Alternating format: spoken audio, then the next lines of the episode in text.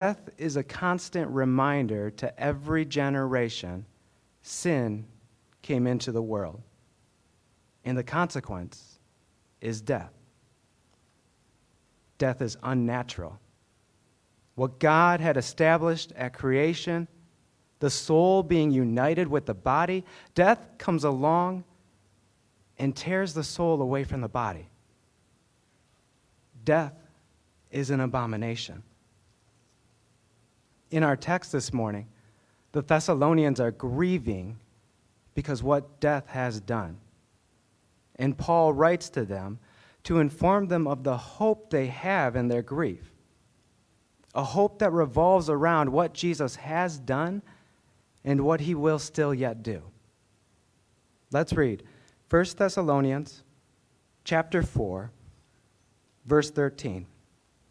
This is the word of God. But we do not want you to be uninformed, brothers, about those who are asleep, that you may not grieve as others do who have no hope. For since we believe that Jesus died and rose again, even so, through Jesus, God will bring with him those who have fallen asleep. For this we declare to you by a word from the Lord, that we who are alive, who are left until the coming of the Lord, will not precede those who have fallen asleep. For the Lord himself will descend from heaven with a cry of command, with the voice of an archangel, and with the sound of the trumpet of God. And the dead in Christ will rise first. Then we who are alive, who are left, will be caught up together with them in the clouds to meet the Lord in the air, and so we will always be with the Lord. Therefore, encourage one another with these words. Death has come to the Thessalonian church family and they're grieving because what death has done to a brother and or sister. And Paul writes to them to inform them of this hope that they have in their grief, a hope revolving around what Jesus has done and what he will still yet do. But before we can get into the text, we have to understand what death has done. We have to understand why they're grieving. Because the reason why the Thessalonians are grieving is slightly different from the way that we grieve today. We grieve because we've lost the presence of a brother or sister. We have memories, we have shared experiences that we can no longer have with them because death has taken them away. The Thessalonians certainly grieve from that aspect, but more so, their grief is because they understand what death has done to the soul and the body. At creation, God establishes the soul with the body. He unites the soul with the body. And death comes along and tears the soul away from the body. The Thessalonians grieve because they know that that happens and they question. They're asking Paul in the report of what happens to this brother or sister who we care so much for. What happens to their soul? What happens to their body? Will it ever be reunited again? Or will death always have victory over this person. And Paul writes to them to tell them, grieve because of what death has done, yes, but grieve with hope because of what Jesus has done. Let's look down at verse 13. If we were an English professor, we'd take the red pen out and we'd circle the double negative that we see right away there. But we do not want you to be uninformed. That's a double negative. And in the English language, that's not okay to do. But in the Greek language, that's actually a good thing to have a double negative. It tells the hearer, it tells the audience that whatever point is being made here is important. So when we look at verse 13 and we see the double negative and realize there's not just one, but there's two double negatives, that you may not grieve as others do who have no hope we realize Paul's not just making an important point, he's making a really important point here. And if we were to translate this into proper English, we would read it as We want you to be informed so that you may grieve as those who have hope. Again, Paul is wanting to inform them of this hope they have in their grief. And remember that Paul had to slip out at night. Paul had to leave them suddenly. So there were things he wasn't able to expound on, things he wasn't able to go further into. And we can certainly take from this that talking about death is something that he needs to expound more so on. And I just want to stop just for a minute before we get into it and say we may understand that the soul will one day be reunited with the body. But let's not assume that we know everything or that we even understand everything that Paul's saying to them of the hope that revolves around what Jesus does. Let's go in with thinking there may be things where we need to be sharpened on.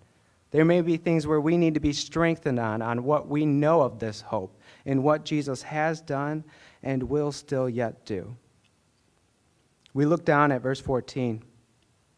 Grieve with hope, Thessalonians, because Jesus died and rose again. Jesus physically went to the cross. And we don't have to go into great detail about that because it was only on Good Friday that Pastor Jeff went into great detail about the pain and the agony that Jesus had to suffer on the cross. And I don't have to reteach what's already been taught just a month ago. But I will say, Isaiah tells us that the Christ being crucified, he was marred beyond human semblance. So in our day today, we have pictures, we have monuments, we have statues of Jesus being on the cross, and everybody knows that that's Jesus there. But realize he was beaten so severely that he was unrecognizable. Jesus physically died on the cross, and he was physically buried in a tomb, his body decaying and rotting for three days. And yet, three days later, the Gospels tell us that he rose again. That he physically rose and walked out of that tomb. The Gospels tell us that he was walking, he was talking with his disciples, that he was breathing and cooking and eating. What did he eat? It was fish. Fish is high in protein. It's got a lot of amino acids, which is good for exfoliating your skin. Jesus didn't care about any of that because he rose with a body that was physically restored and renewed. Luke tells us in Acts 1 that his disciples are all around him, and he ascends to heaven, to the right hand of God the Father. Physically renewed, restored body in that way. Grieve with hope, Thessalonians, because Jesus died and rose again. And if you look down at 14, you'll see that Paul doesn't spend a lot of time on that. That's only five or six words. And then he moves on to his next point. And we've discussed already how Paul will say doctrinal, theological things and he won't expound on them. And this is another example of it, where the Thessalonians already have this foundational truth of the gospel here. They know, they believe, they understand Jesus did die, he did rise again. And so we look at 14 and we get to more so of what the Thessalonians are grieving over. Remember, this brother or sister who has died, their soul is no longer with their body. Will death have victory over them? Will their soul and their body ever be reunited again? And so, looking down at 14, we see Paul move on to a second point and saying, Even so, through Jesus, God will bring with him those who have fallen asleep. Let's address the term asleep because Paul uses it in 13, 14, and in 15, three times, where he says asleep. And I think most of us understand because New Testament writers will use this, Paul will use it in other letters, where he uses sleep as a euphemism for dead. A euphemism is using a softer word in the place of a harsher word. So instead of saying dead or died, Paul says sleep. But he also uses sleep in the sense of a metaphor. You and I fell asleep last night, and our bodies weren't moving, but that was only temporary. We all woke up this morning, obviously. Hopefully, we're all still awake. But temporarily, our bodies were asleep for that time. And in the same way, Paul's saying, Grieve with hope, Thessalonians, because these brothers and sisters who have died, their bodies are temporarily in the ground. But Paul's also using sleep as a metaphor for the soul, too. Because just in the same way that you and I fell asleep last night and our bodies were not moving, we were still dreaming. Whether you remember your dream or not, we were still dreaming. Our brains were still active in that way. And in the same way, when we die, the body goes into the ground, but the soul still stays active. A good example of this is in Acts 7. Stephen standing before the high council, and he's been preaching, teaching that Jesus is the Christ. The high council doesn't like that. Stephen doesn't use any euphemisms. He uses very harsh language towards the high council because they crucified Jesus. They obviously don't like that. They decide we're going to stone Stephen. And Luke is specific to say that Stephen gazes into heaven and sees the Lord Jesus standing at the right hand of God the Father. And as they begin to stone Stephen, Luke says, Stephen cries out, Lord Jesus, receive my spirit.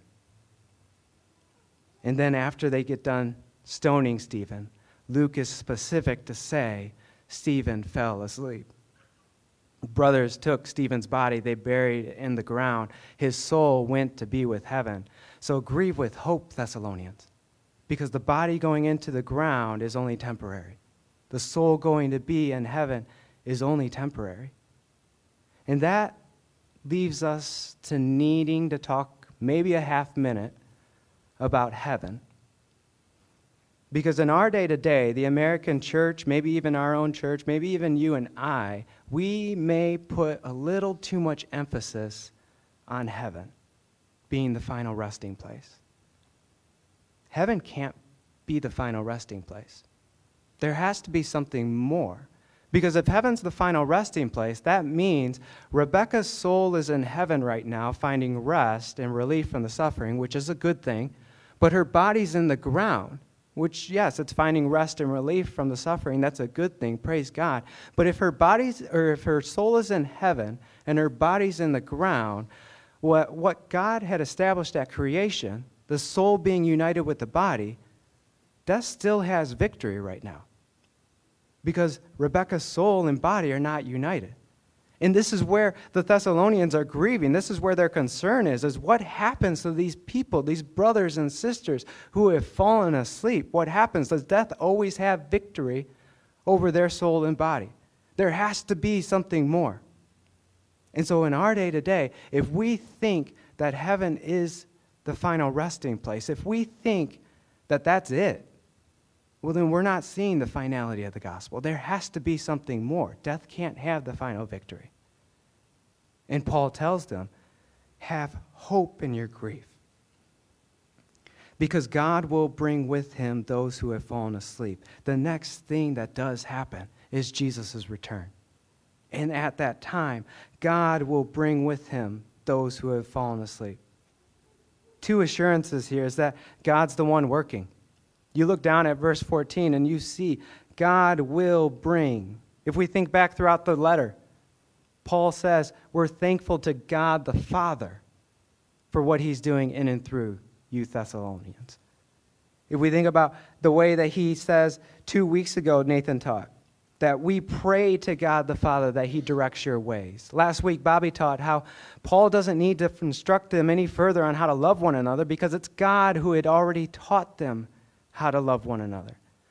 So, Thessalonians, if you truly believe that it's God doing the work in and through you, if you truly believe that it's God who is directing your ways, will have hope, have assurance. This same God is going to bring these brothers and sisters whose bodies have fallen asleep.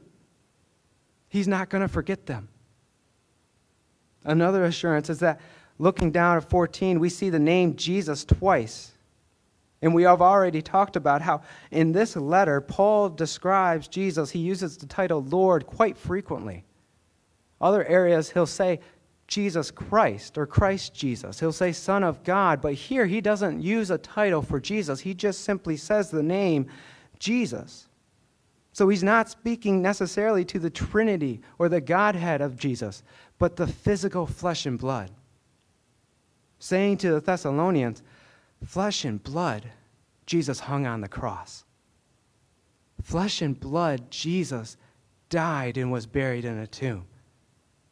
And yet, flesh and blood, Jesus rose again and ascended to the right hand of God the Father. So, Thessalonians, be assured of this hope that you have.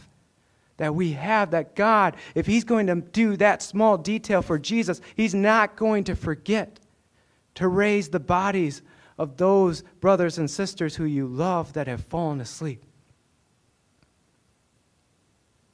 If that wasn't enough, Paul stamps it in verse 15. For this we declare to you by a word from the Lord. He tells them, The Lord promises that these things will take place. The Lord promises that God's not going to forget these brothers and sisters who have fallen asleep. And we don't often use the title Lord. It's more Old English, it's more European English. But if we did use the title Lord, a good example would probably be Karen Harris, Lord of the Kitchen Ministry. And you think about Karen's character. You think about the command that she has on Sunday, potluck Sundays in the kitchen. Every word that she says, we in the kitchen, we listen to it.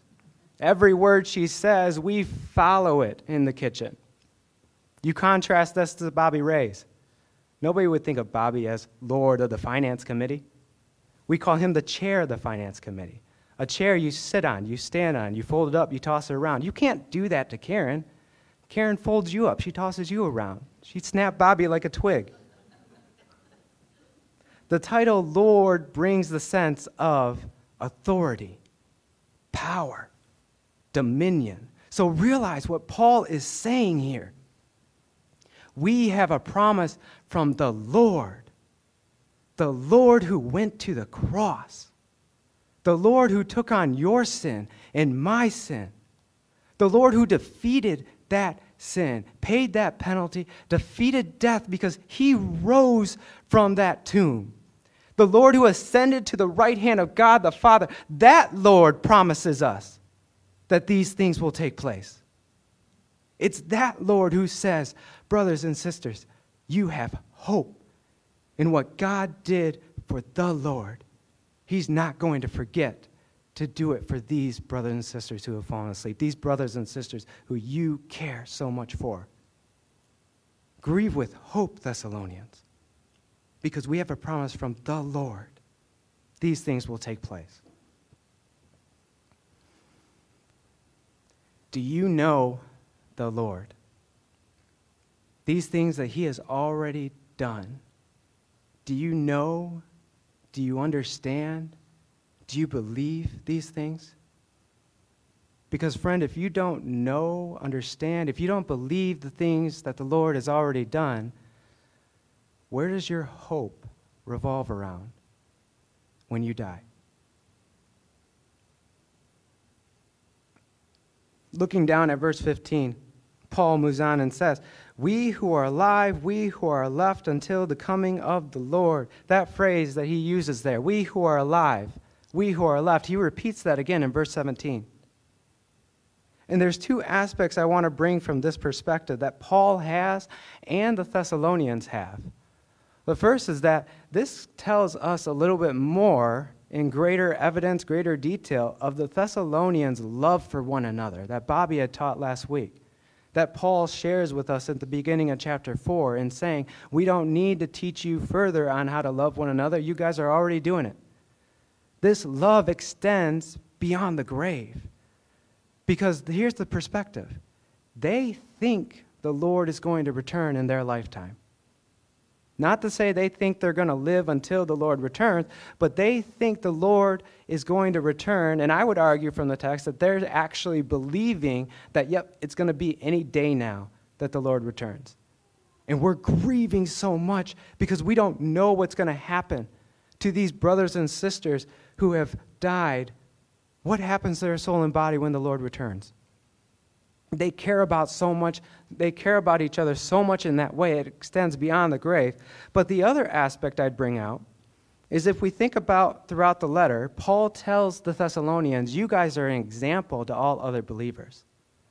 It's your guys' testimony of faith that everywhere I, Paul, go, I'm already hearing about your guys' testimony of faith. They're already telling me this. Paul is so certain he has so much confidence that they've been chosen by God. And I would put forth to us that it might be because they expect the Lord to return any day now. And they want to be found living, walking in a manner worthy of God. And their viewpoint may be too far over here. It may be almost unbiblical to view it in that way of I know the Lord will return in my lifetime. Next week, Nathan's going to teach how Paul tells us we don't know the time, we don't know the day. So I'm not saying let's be way over here where the Thessalonians are. I'm saying maybe that's too far over that way. But I think we're way too far over here on the spectrum. When was the last time that you thought about Jesus' return? When was the last time you ever studied it or even prayed for the Lord's return? We don't talk about it. We don't have deep discussions on the Lord's return. And I'm saying, let's be more in the happy median over here. Where if we were more aware that, yeah, it's a very good possibility that Jesus could return in our lifetime. Well, would that change the way you talk to your spouse this afternoon? Would it change the topic of discussion you had with your children over lunch? If you actually believed that it was a possibility that Jesus could return in our lifetime, could return by this Saturday, well, then would it change your interactions at work or how you prioritized your energy this week? We don't talk about the Lord's return. We don't talk about the Lord coming back. And I put forth to us that that might be something we need to be talking more so about. Not again as what the Thessalonians truly believed that it would happen any day now, but just in a healthy way of this, would it change how we were living as an example of our faith and our testimony? We need to talk about the coming of the Lord, not just because we it's good for our soul, but because it goes on into the next part of the text. Paul tells the Thessalonians, grieve with hope because of what Jesus has already done. In verse 16 and 17, he moves on to say, grieve with hope because of what Jesus will still yet do. Verse 16 and 17, we have a secret, sequence of events of the Lord coming back. And verse 16 kicks us off by saying, For the Lord himself will descend from heaven. The obvious thing is that it's going to be the Lord. That's why Paul says, The Lord himself is going to descend from heaven. It's not going to be anybody else. The unobvious thing, though, is that it's going to be the Lord. Meaning, remember the first time that the Lord came to earth? He went to the cross. He died on that cross. He took on your sin. He took on my sin. He paid the penalty he didn't deserve, and then he rose from that tomb and ascended to the right hand of God the Father. The Lord doesn't need to be coming back. We need to be the ones going to him. Wherever he is, we need to be the ones going to him and bowing down. And yet, again, the Lord's going to make the first move. Grieve with hope, Thessalonians, because we have a Lord who's coming back for his people. And that's all we get visually literally look down and see, verse 16 doesn't give us a whole lot of visual detail, it gives us audible detail. We hear the cry of command. We hear the voice of the archangel. We hear the sound of the trumpet of God. And I say that's all we get visually because when you think about any other account of the Lord's return, there's great detail visually about what's going to take place. You could just look over at the next page in most of our Bibles. You see the second letter, the Second Thessalonians. And Paul goes into great visual detail about the Lord returning with fire and with mighty angels, vengeance being inflicted. You think about Joel or Matthew, you think about Revelation, just about any other account of the Lord's return, and there's great visual detail of what's going to take place. And here we don't have that, we have audible. And it makes us scratch our heads. It makes us think that's a little odd until you think, oh, yeah, the Thessalonians are grieving because brothers and sisters have fallen asleep. Their bodies are asleep in the ground. And so the first thing that we hear when the Lord returns is a cry of command. Note that this comes directly from the Lord. It's the Lord Himself who gives this cry of command. He's the one in charge. Contrast this, though, to the cry of agony that Jesus gives out on the cross. The cry of the sacrificial lamb being slain. That's not this cry. This is a cry of authority and power and dominion. This is a cry that lets all of creation know the Lord's coming back. And just as on a Friday evening in a busy restaurant, the chef will yell out an order, and the sous chef repeats that order so everybody in the kitchen knows what the chef just yelled out but also so everybody in the kitchen knows the chef is the one who has the authority, the power, the dominion. And in that same way, the cry of command goes out from the Lord, and the voice of the archangel repeats that cry so that everybody knows what Jesus just said, but also to let all of creation know the Lord's coming back. Get ready to bow down, get ready to submit, and then we hear the trumpet blast. The trumpets throughout history, throughout Israel's history, have always signified something. You think of Saul blasting the trumpet with a great victory over the Philistines. The trumpets were blasted to call the people to assemble, to gather together. I think both of those go very well with our context. There's a great victory that's about to happen. Assemble the people together, gather them together. In South Africa, there's a gold mine that's 2.5 miles underneath the Earth's surface. They've been digging this thing since 1986. So if I do my math right, that's 36 years they've been digging this thing. 4,000 miners employed at various levels. But even those at 2.5 miles or even further are going to hear this event take place when the Lord Jesus, being that far underneath the surface, they're still going to hear the Lord's cry of command. Even if you're on the other side of the world, you're going to hear this cry of command go off. You could say that people who have been sleeping for thousands of years, they're going to hear the Lord's return. On that day, Thessalonians grieve with hope because, yes, God created at creation he established the soul with the body. And yes, death comes along and tears the soul away from the body.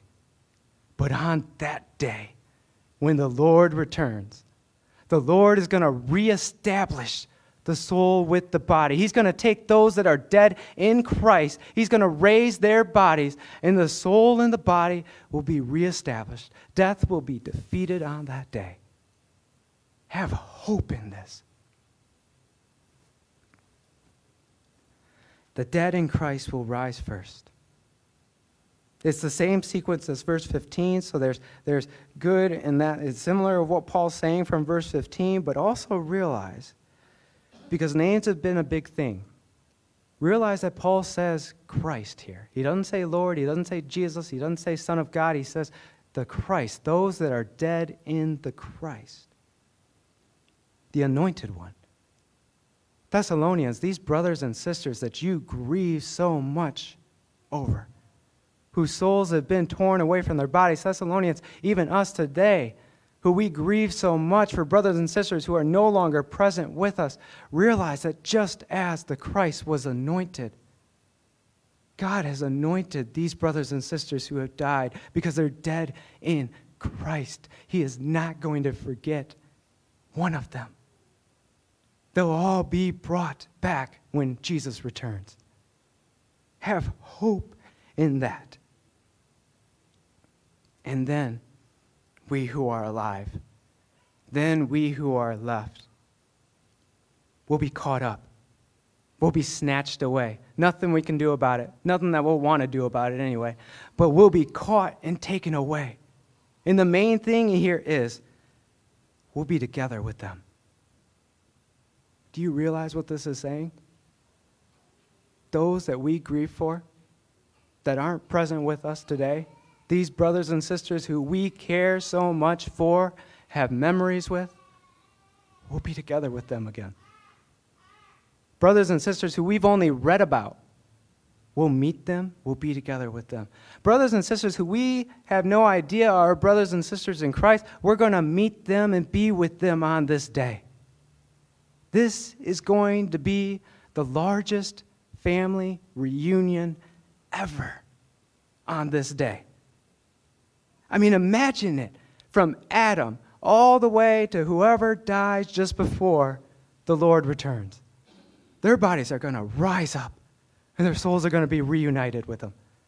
And then we are going to be taken away and we will all be together. The church fully united on that day. We'll be together with them in the clouds. And you may think in the clouds that's the same thing as in the air, but it's not. In the clouds, you could go back to Acts 1 and see the reference of how Jesus ascends to the right hand of God the Father, and it's the clouds that take him up. But let's go back even further. Because the Israelites wandering through the wilderness, what leads them through the day? It's the cloud, and who's present in the cloud? It's God. You think about Mount Sinai. God descends in a cloud at the top of Mount Sinai. You think about Moses talking in the tabernacle. In the doorway, there's a cloud, and who's present in the cloud? It's God. So, do you realize what this is saying to us? That we're not just going to be together with those that we love that are dead in Christ, we're going to be present in God's presence. That means that Rebecca being united with her body again, it's not going to be her sinful body any longer. She'll be in a body that's renewed, that's restored that's able to be in the presence of God. It means that those of us who are alive right now, if the Lord returns right now, we're not going to be in these old sinful bodies. Dolores is not going to have her gangsta swag walk anymore. She's going to be in a renewed, a restored body. Russ isn't going to need a second hip surgery. Realize, young people, as many health problems as we have, we're not going to meet the Lord in these bodies. We'll be in restored, renewed bodies. That just in the same way as our Lord ascended to the right hand of God the Father and was able to be in his presence without rotting, stinking, decaying flesh, he was renewed. We will be renewed as well. Can it get better than that? Yes. Because we're not going to be in the sinful bodies.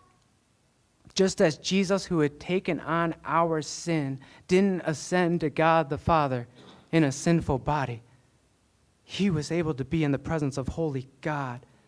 We will be in the same.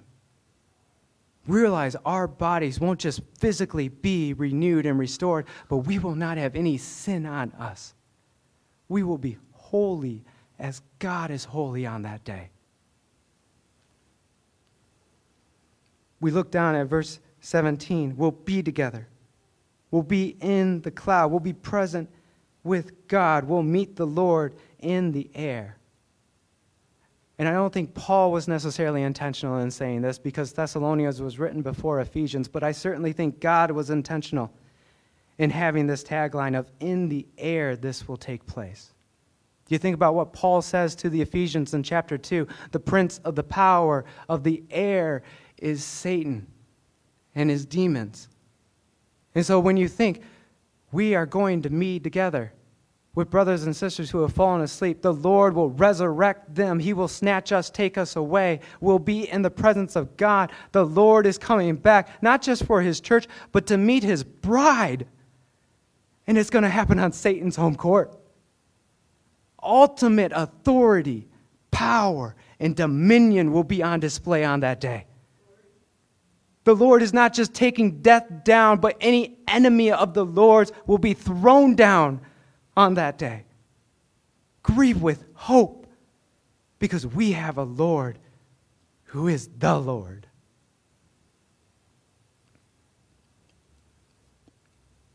Encourage one another with these words. And realize that from that day forward, we're not going to want to talk about death. Death will not bring us fear. It won't bring us anger or resentment. Death will not cause us to feel lonely or despair, because from that day forward, we will be with our Lord forever. Brothers and sisters, do you believe these words? Do you understand do you know? Do you truly believe these words? Because that's what Paul says encourage one another with. And notice he doesn't say only take verse 14 Jesus died and rose again and encourage one another with that. He says, the full gospel. Do you believe the Lord will return? And that on that day, we will be resurrected and we will be together. And from that day forward, we'll be with him forever. That's the finality of the gospel. It's with the finality of the gospel that we encourage one another with. Grieve. Grieve now because death is horrible. Grieve now because death does have victories in tearing the soul away from the body, but have hope because those victories are temporary. Have hope in what the Lord has already done and what he will still yet do. Let's pray.